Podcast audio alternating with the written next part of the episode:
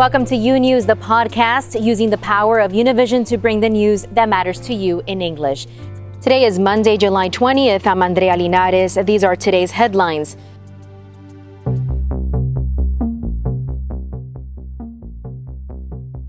Another dire weekend here in the United States as the country reports an average of 70,000 coronavirus cases per day, some states registering a record number of deaths from COVID 19.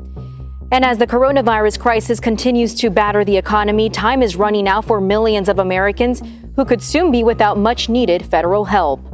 And there is growing uproar today in Portland, Oregon, state and local leaders condemning the involvement and tactics of federal agents who have allegedly been targeting protesters there. This and much more today on U News, transmitting live from our newsroom in Miami.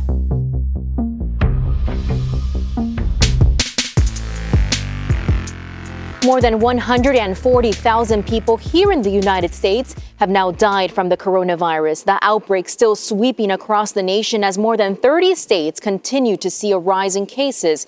Many of America's hotspots remain overwhelmed, with ICU beds at or near capacity and testing lines backed up.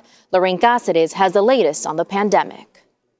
The U.S. reporting again more than 70,000 new COVID 19 cases Saturday for the second day in a row. There is no question that we're having a surge right now. We are approaching this with extreme seriousness. Um, we have CDC teams in every single state. We visited 19 sites with surge teams.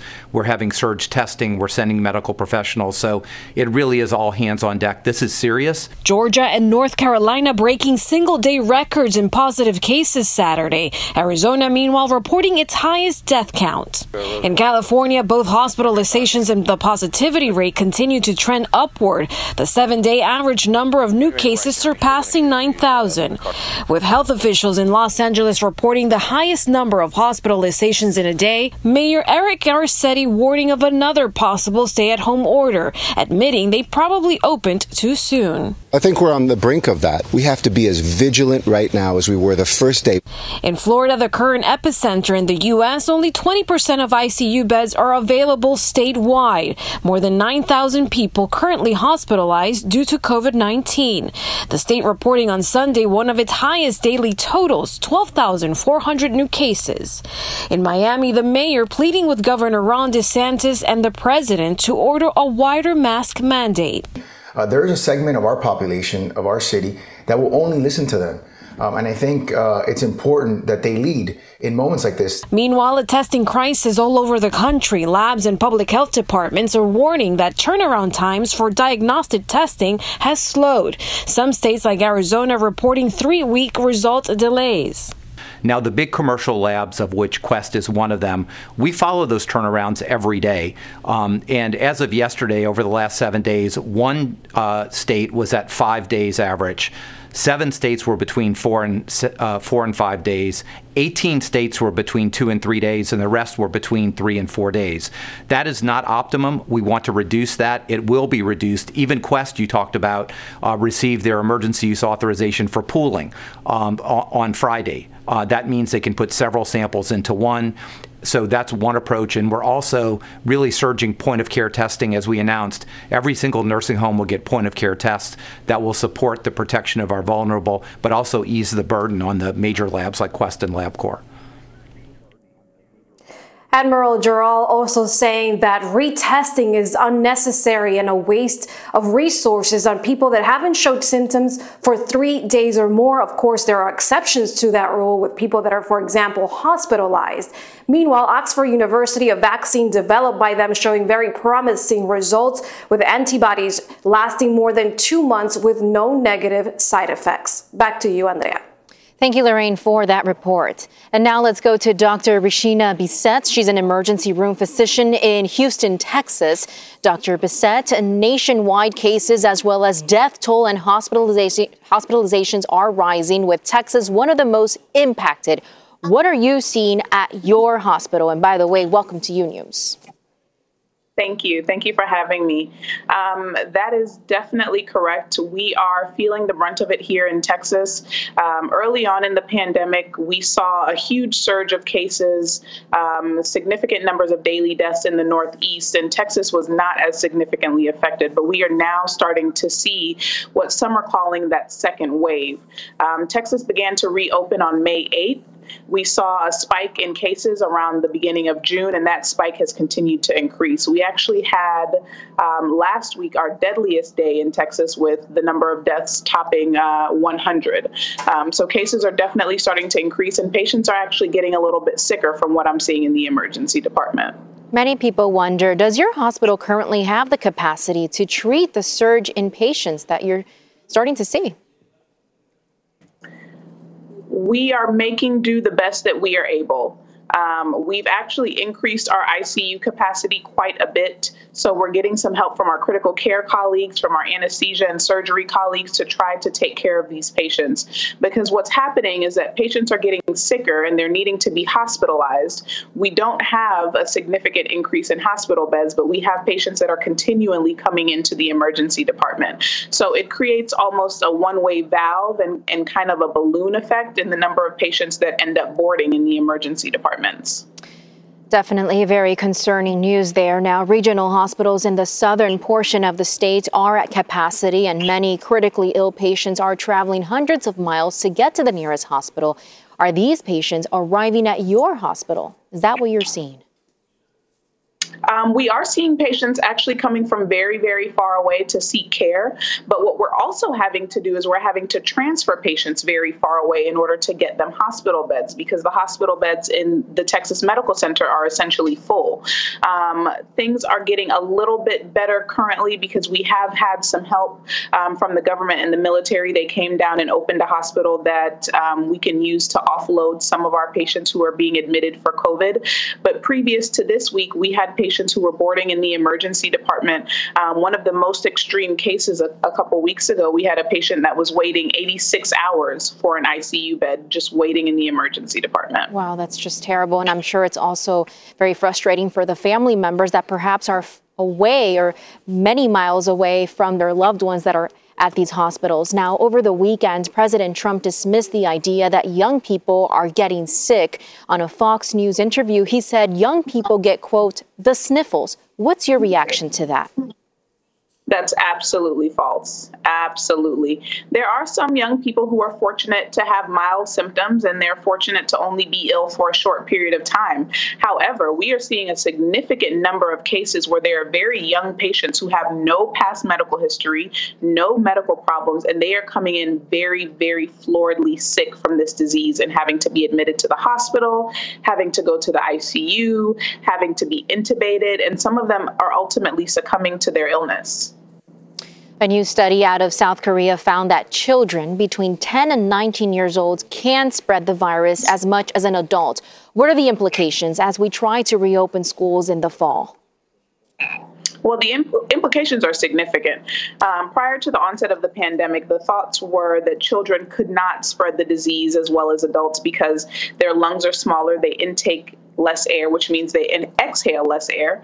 The viral particles are in the air, so that's less virus that they're spreading. Children are also significantly shorter than adults, and viral particles don't rise in the air, they drop. So when the children do spew these things out into the air, adults who are taller than them typically are not coming into contact and able to breathe those things. When we talk about the age range from 10 to 19, we have children who are now forming, you know, their adult bodies becoming adult heights, but they still have the hygiene practices of younger children. So, you know, maybe not washing their hands as, as frequently or, or being as um, uh, cognizant of hygiene practices. Um, so, those two things coupled together make schools and other places where children that age kind of gather ripe breeding grounds for coronavirus. Now, while these children may not be the most impacted in terms of um, how the virus affects their health, they would be the ones to spread it to their adult parents and grandparents and neighbors. And that's where we will see significant um,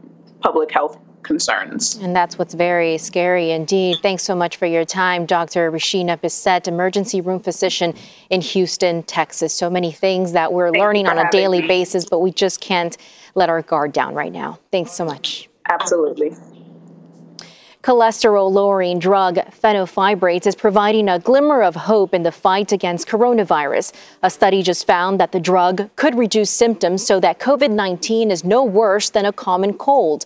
The findings allegedly come from lab tests on human lung tissue infected with SARS CoV 2, the virus that causes COVID 19. The study was conducted by the Hebrew University in Israel and the Mount Sinai Medical Center in New York. And now to Washington, a contentious weekend at the White House as President Trump continues to struggle with his response to the coronavirus pandemic. As Pablo Gato explains, the president seemingly frustrated during an interview with Fox News. Let's watch. Trump wants to block billions of dollars for coronavirus tests in the new stimulus package from Congress. The pandemic is breaking records in the US, where many have to wait in long lines to be able to get tested and getting the results can also take days. Paradoxically, Trump defended the country's testing capacity in an exclusive interview with Fox News Sunday. We are the envy of the world, they call, and they say the most incredible job anybody's done is our job on testing because we're going to very shortly be up to 50 million tests. Democrats say that the tests are slow and ineffective. Number one low mortality rate. I hope you show the scenario because it shows what fake news is all about. Trump declared that in the US, the mortality rate is the lowest in the world. But Fox News journalist Chris Wallace noted that, in fact, is higher than countries such as Brazil, Russia, and five other nations. We will This, take a look. this week, Ready? I, you, you can Could check you it out. please get me the mortality rate? Yeah. Trump was upset, but Fox News stated later that even using the statistics the White House mentions, Brazil and Russia have lower mortality rates.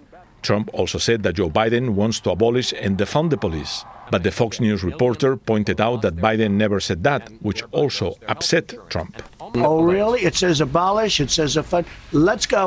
All right. Get, well, me, you, get me the charter, please. All right. Fox News insisted that Biden never said such a thing. The masks were also part of the conversation. Trump said that he would not issue an executive order to force the use of masks in public places nationally. Hey, Dr. Fauci said don't wear a mask. Our Surgeon General, terrific guy, said don't wear a mask.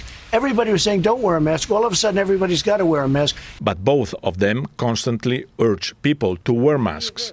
The Surgeon General not only explains how to use them, but also took part in a video to explain that to kids. Trump had also more words for Fauci. But he's a little bit of an alarmist. That's okay. A little bit He's of a an bit of an- alarmist. I'm an alarmist? A little bit of an alarmist. The US has more cases and deaths than any other nation. DACA was also part of the conversation. En primer lugar, vemos que el presidente Trump está muy confundido. But this dreamer says that everything coming from Trump regarding DACA is confusing and that they will only believe what they see. Washington, Pablo Gato, U News. Congressional members are back this week, and next on their agenda is negotiating another large scale coronavirus relief package. This, as the $600 in federal unemployment benefits are set to expire at the end of this week. Edwin Pitti is in Washington, D.C., with the latest details. Edwin. Andrea, this is definitely is going to be one of the toughest agreements to make between the White House and Congress because despite the fact that giving a lending hand to the American workforce has bipartisan support right now, it is very unclear what it will take for President Trump to sign this agreement. The president, a couple minutes ago, wrapping up this meeting with the Republican leadership in Congress, they say that it, it is very important to have the support of the Democratic Party to be able to pass legislation. Let's take a listen to what President Trump said after the meeting. Uh, secondarily, but very importantly, we're working and negotiating with the Democrats on trying to get a plan that uh, helps small businesses, helps people, helps this country. And I think we've made a lot of progress on that. And Andrea, right now we do know the Republicans want to pass uh, a package that includes liability protections for businesses, restaurants, and also for schools, but all of that keeping keeping it under a price tag of $1 trillion. On the other side, Democrats would like to extend unemployment benefits, and that's one of the issues with the White House because they do not agree at all with extending that $600 per week that many unemployed Americans were getting a couple weeks ago. According to the White House, if people keep on that track, they will want to stay home and not go out to seek jobs in the middle of the pandemic. So President Trump also making very clear that he will veto any proposal that doesn't include a big payroll tax cut for small businesses. Andrea? Edwin, I do have one question for you. And the president also announced he's resuming the daily coronavirus task force meetings tomorrow. What did he say about that? Some say that perhaps this may help his approval numbers, which are rather low.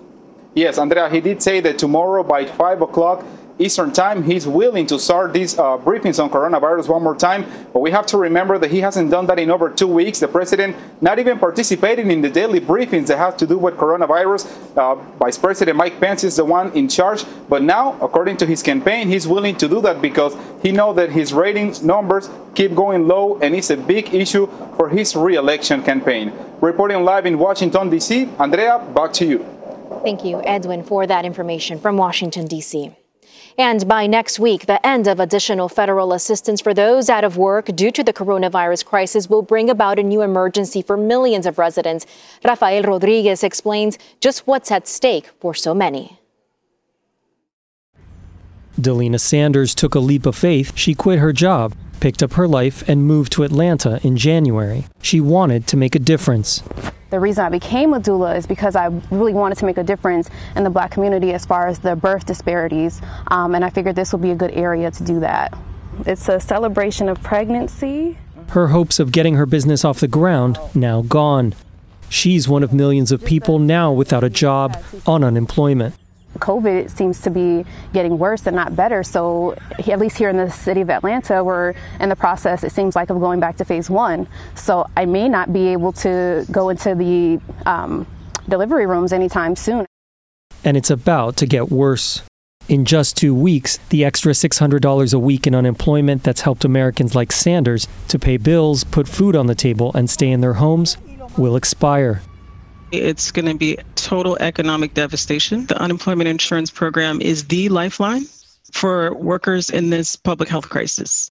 This lifeline is disappearing just as some states roll back their reopenings, forcing many workers back on unemployment. Up to 23 million Americans could be evicted from their homes by the end of September. When they take the $600 away, that would reduce me down to about $300 a week, which is for me not really feasible as far as covering my bills. Kara Steele has been waiting 17 weeks for unemployment. She's making some drastic decisions. What is most important that day? Um, you know, or you know, am I going to go out and buy something to eat, or am I going to purchase a medication, or am I going to, you know, save my funds to go to a doctor or put gas in my car?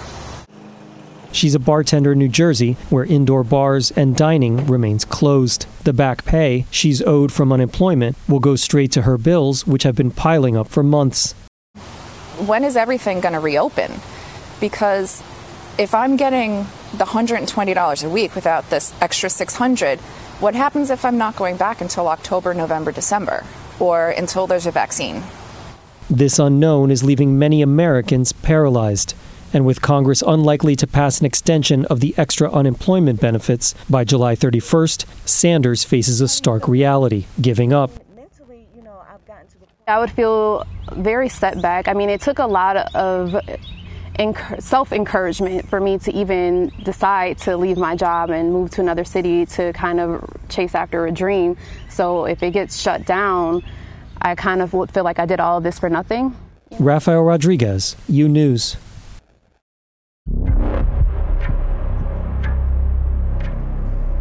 And now to Portland, Oregon, where militarized units from Homeland Security and other federal agents have flooded the streets after weeks of protest. But local officials there are demanding they leave the city, saying the presence of these federal agencies only makes the situation worse. This weekend, protests in Portland, Oregon, some of them violent. Our community has had enough. Our business owners have had enough. Uh, officers have had enough, and Portland has had enough. Authorities declaring a riot after police say the Portland Police Association's office was set on fire. Nearly two months of protests against racial inequality and police brutality have followed the police killing of George Floyd in Minneapolis. Now, federal officials have moved in. Recent controversy in Portland has focused on the unidentified federal officers arresting protesters. Four or five men came out, jump out, um, and just start rushing at all of us. It was absolutely terrifying. Department of Homeland Security officers have been seen on camera making arrests and putting protesters into unmarked vehicles. And Customs and Border Protection has acknowledged its agents were also involved in arresting protesters. Oregon's Attorney General is now suing a list of agencies, claiming they're seizing people without probable cause in violation of their civil rights these federal agencies are operating with no transparency and against the will of just about every leader in our state. Portland's Mayor Ted Wheeler also upset over the current situation, criticizing the Trump administration's decision to send the troops after weeks of unrest. People are being literally scooped off the street into unmarked vans, denied due process. As far as I can see, this is completely unconstitutional. An internal Homeland Security memo obtained by the New York Times says many on the ground are not even properly trained. Top Democrats in the House are calling for an immediate investigation of the Justice Department and Homeland Security Department questioning the use of force. Elsewhere around the country, in Kentucky, a lawsuit alleges Breonna Taylor survived several minutes after being shot. Taylor's mother is suing the three Louisville police officers connected to Taylor's death. Taylor's boyfriend, Kenneth Walker, called 911 after the shooting and says he was shouting for help. He says the officers on the scene didn't rush in to give assistance. The coroner refutes that claim that Taylor could have survived several minutes after the shooting. She says, given Taylor's injuries, medical care could not have saved her life either way. Presumptive Democratic presidential nominee Joe Biden has built a commanding 15 point national lead over President Trump in his bid for the White House, according to a new Washington Post ABC News poll. The survey released on Sunday found that 55% of registered voters say they would vote for the former vice president if the 2020 election were held today, while 40% say they would back Trump. In other news out of Washington, the U.S. government says it plans to resume hearings for migrants waiting just over the Mexican border. The Trump administration's migrant protection protocols have led to people camping in unsafe conditions there. The Department of Homeland Security says the hearings will resume, but has not outlined a timetable. Officials noted that safety will be a priority in getting the proceedings started again. A gunman who allegedly dressed as a FedEx delivery driver and opened fire on the son and husband of a federal judge in their home in New Jersey is now dead, according to police. Judge Esther Salas lost her son in that attack, and her husband is currently hospitalized. Judge Salas was not harmed. On Thursday, Salas was assigned to handle a class action lawsuit brought against Deutsche on behalf of investors who purchased securities from the bank. The complaint alleges that the bank failed to properly monitor customers that the bank itself deemed to be high risk, including, among others, the convicted sex offender Jeffrey Epstein. Federal court records show, though it's not clear if there is a link between this case and the shooting. As states continue to wage their own battles against the coronavirus, one of the biggest issues they have in common is continued delays in test results. Fabiola Galindo has more on how that's starting to change in New York City. People waiting for COVID 19 test results are experiencing long delays throughout the country, complicating the battle against the virus. Next. But at this rapid testing center that opened in the Bronx, results are ready in about 15 minutes. I have to admit it, the process has been quick, he says. Jorge got tested, but due to high demand, he waited two hours. Still, it was worth it. I was negative. It's a big relief, and I have peace of mind now for my family. This is not his first test, but he never got the results for the first one. I got tested last week, but I didn't get the results, so I came here to get it done again. The New York City Health Department that runs the program is aware of the delays, but they also acknowledge that the express test is less accurate. So what we are doing is testing them twice, one in 15 minutes and the other one we sent to the laboratory to get results in 2 days. As a backup in addition to the express test, a laboratory test is performed all for free. That way, if someone tests positive, inmediatamente le decimos aquí. We immediately tell them here and we confirm it later, she adds, giving the patient the advantage of knowing they have to self quarantine. More than 2,000 people got tested just here, and it is expected that more rapid testing centers will open up next week throughout the city. This is a pilot program, and its goal is to flood affected neighborhoods with a sufficient number of tests. Even if there are mistakes and delays, everyone could get tested at least once. In the Bronx, New York, Fabiola Galindo, U News. More of U News after this short break.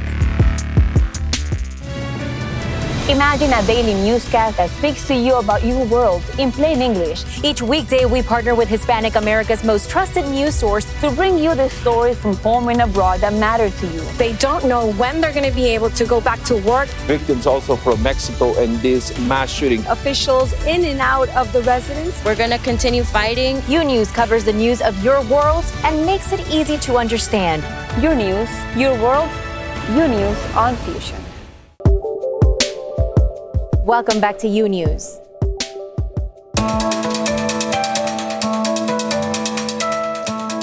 Face masks have become mandatory in enclosed spaces in France as of this morning. The measure imposed by the French government aims to further contain the spread of coronavirus, making face masks compulsory in shops, banks, and shopping centers.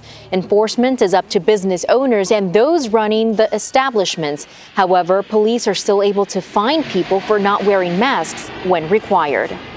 Brazil's health ministry reported more than 23,000 new coronavirus cases on Sunday, bringing the country's case total to more than 2,098,000.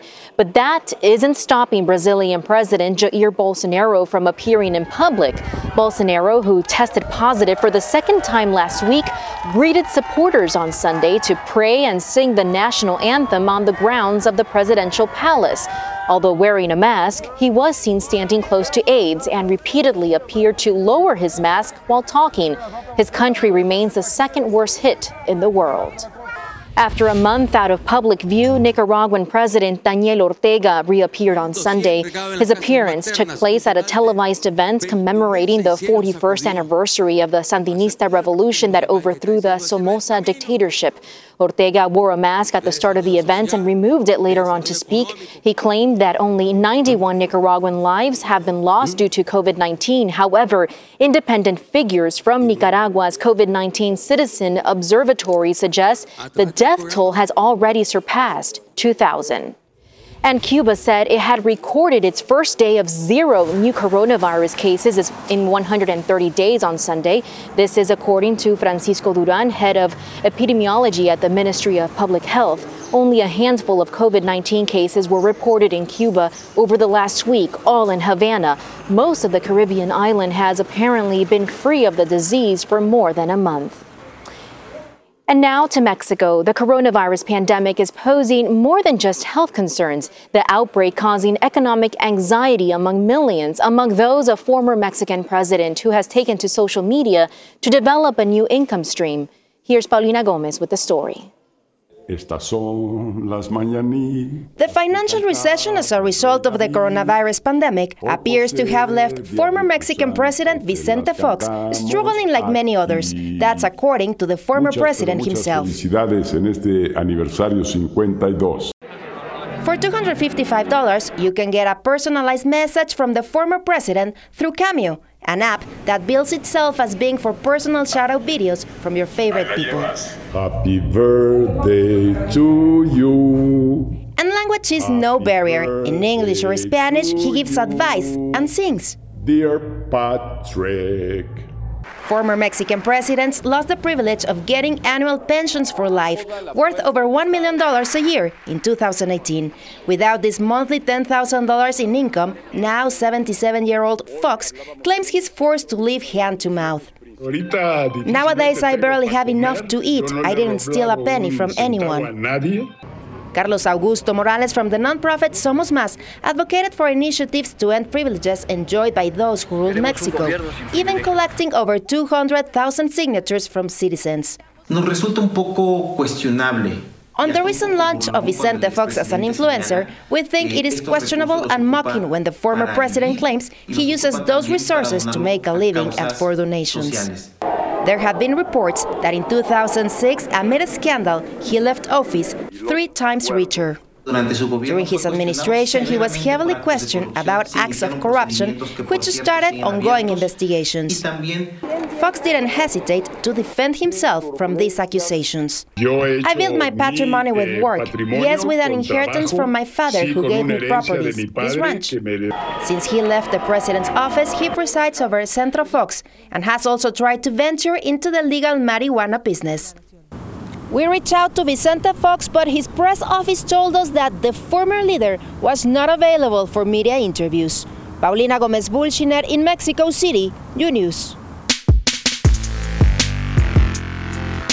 Thanks for listening to U News, the podcast. Don't forget to follow U News on Instagram, Twitter, and Facebook. And if you haven't yet, go to Apple Podcasts and subscribe, rate, and review. And join us tomorrow for a new episode. Until then.